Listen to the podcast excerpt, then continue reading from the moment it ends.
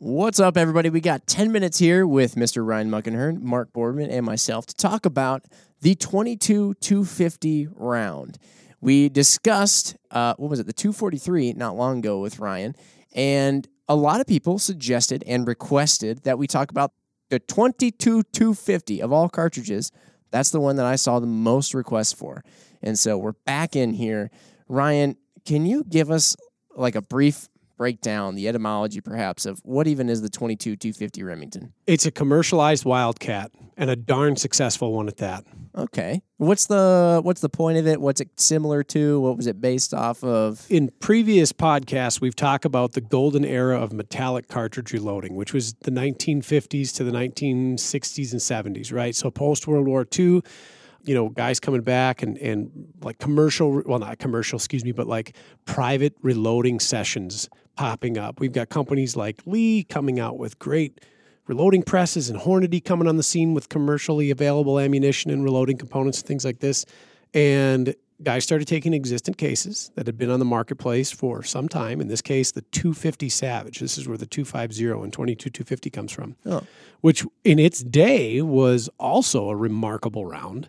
And we started fiddling with it. And towards I want to say it was like 1965 is when it eventually got adopted or commercialized. But Mark's fact checking this Um, on yeah. his printed out Wikipedia Well, page. and I'll I'll be honest, it's reverse fact checking because I'm seeing if this is correct, not if Ryan is correct. okay. we've talked about it before. Necking something down seems to just make it better, right? Yeah, right. Yeah. Why Yeah. don't they just do that from the factory? So let's let's actually back up. 250 Savage was a really cool rimless cartridge designed very early in the 1900. I want to say it was in the 19 teens, 1920s. The 250 Savage came out for use in the Savage 99, which was a cool lever action gun, had a rotary magazine, oh. light years ahead of its time, propelled an 87 grain bullet at 3,000 feet per second. And it was called the Oh. 250 3000 Savage. He's right. You mean back in that day, they were in the propelling a, a cartridge at 3,000 Yeah. feet per second? So this this schooled Look at that. this schooled at the time the quarter bores that were available were like 25 35 which was a high step in cartridge for a lever gun savage comes out with the model 99 uh, and they chamber it in this hot rod 250 3000 savage um, charles newton i believe is the guy who did the 250 savage I, somebody Isaac Newton, but keep Okay. going. um, anyway That was uh, the light bulb guy, right? 22 caliber stuff, center fires, anyways, had been on the scene already, uh, and for some time with like 218 Bee and and similar stuff, 22 Hornet, Hmm. and guys were figuring out like, hey, we can get a really cool flat shooting cartridge by necking this 253,000 Savage down to 22 caliber. This is also coinciding with the availability of, of variable powered rifle scopes or higher powered rifle scopes. Not we're talking not like those old 8x Malcolms that were like the length of a, a Yeah, yeah. 1870 Externally Porsche. Right. adjusted. Yeah. We're talking like the old Weaver K series and Redfield's on the scene and Leupold's on the scene. They're coming out with these great variable powered rifle scopes and varminting became a thing. We're out hunting ah. rock chucks and, and prairie dogs and coyotes and things like this. And it became a a really popular pastime. And out of that, born the 22 to 50.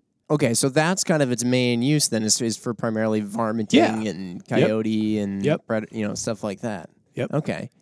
And back then, were people shooting this cartridge out of the Model 99 or were they shooting out of a whole variety of things that they or like somebody when somebody hot rods or wildcats a cartridge, they also have to kind of wildcat a gun Right. too, right? So the 22 250, not in the 99 at that time, more bolt guns. So Okay. yeah, you know, Remington 700s, Winchester Model 70s, Ruger 77s later on, you know, things like that. You know, we really got into the good old days of, of quality bolt guns coming out. I've got a little factoid here. If it Proceed. is in, if it is in fact true, in my uh, Well, let's see what online research, it got. says in 1963, the Browning Arms Company, great company, started to chamber its Browning high power rifle in the 22 250. At the time, a Wildcat cartridge, this was a risky yet historical move on Browning's part as there was no commercial production of the 22 250 at the time. So there wasn't an ammo company making ammo, but They went Browning out and- said, "We like it. We're going to make it." There's enough weird dudes in their basement making this thing that we're gonna, gosh darn it, make a commercially available rifle for it. awesome. That was a good rifle. That's cool. Yes.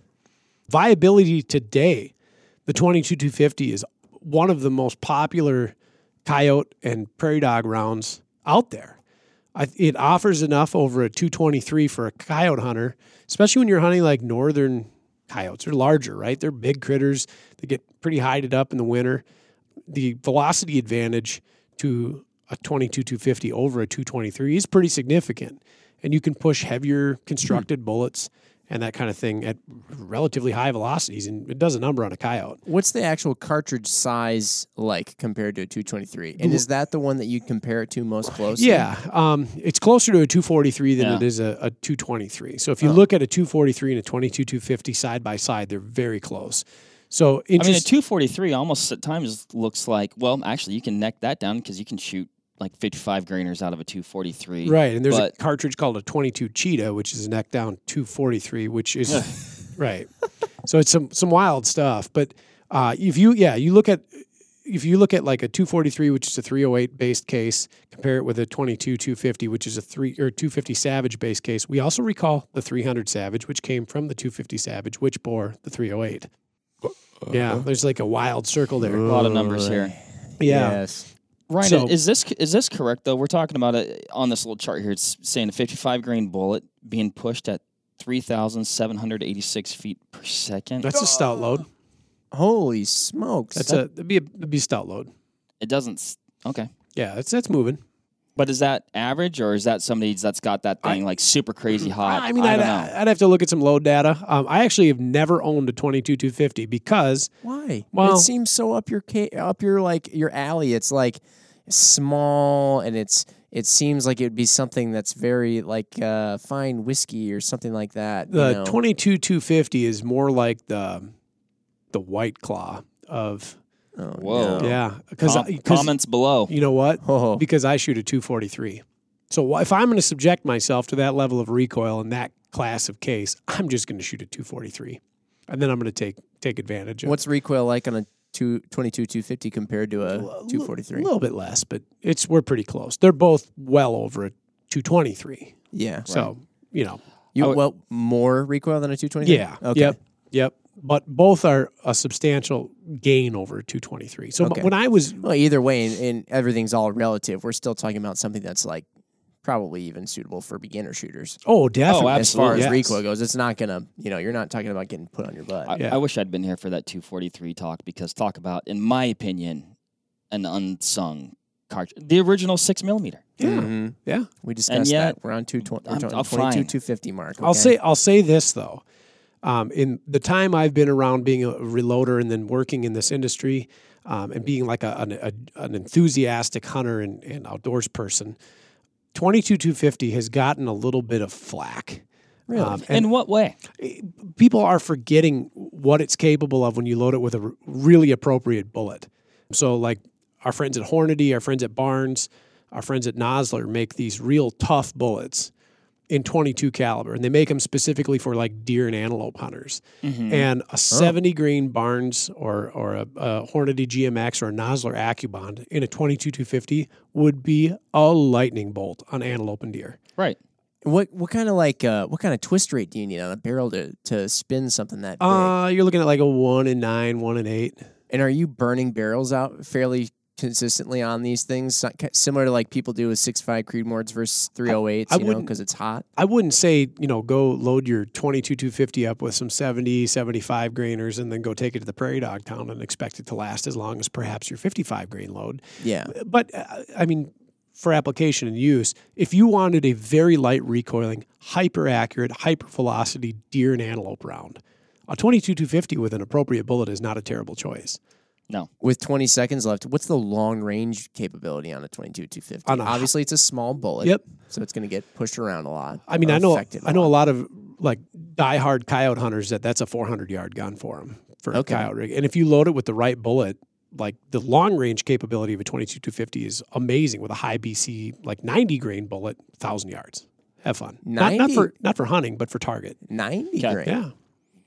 For as long as I can remember and have been into guns, when people talk about a varmint round, 22 to 22 250. Absolutely. But like you're saying, other apps too. True. I like it. Well, there's 10 minutes, folks. Thanks for listening. Let us know what you think about the 22 250 and if there are other cartridges you'd like to hear about.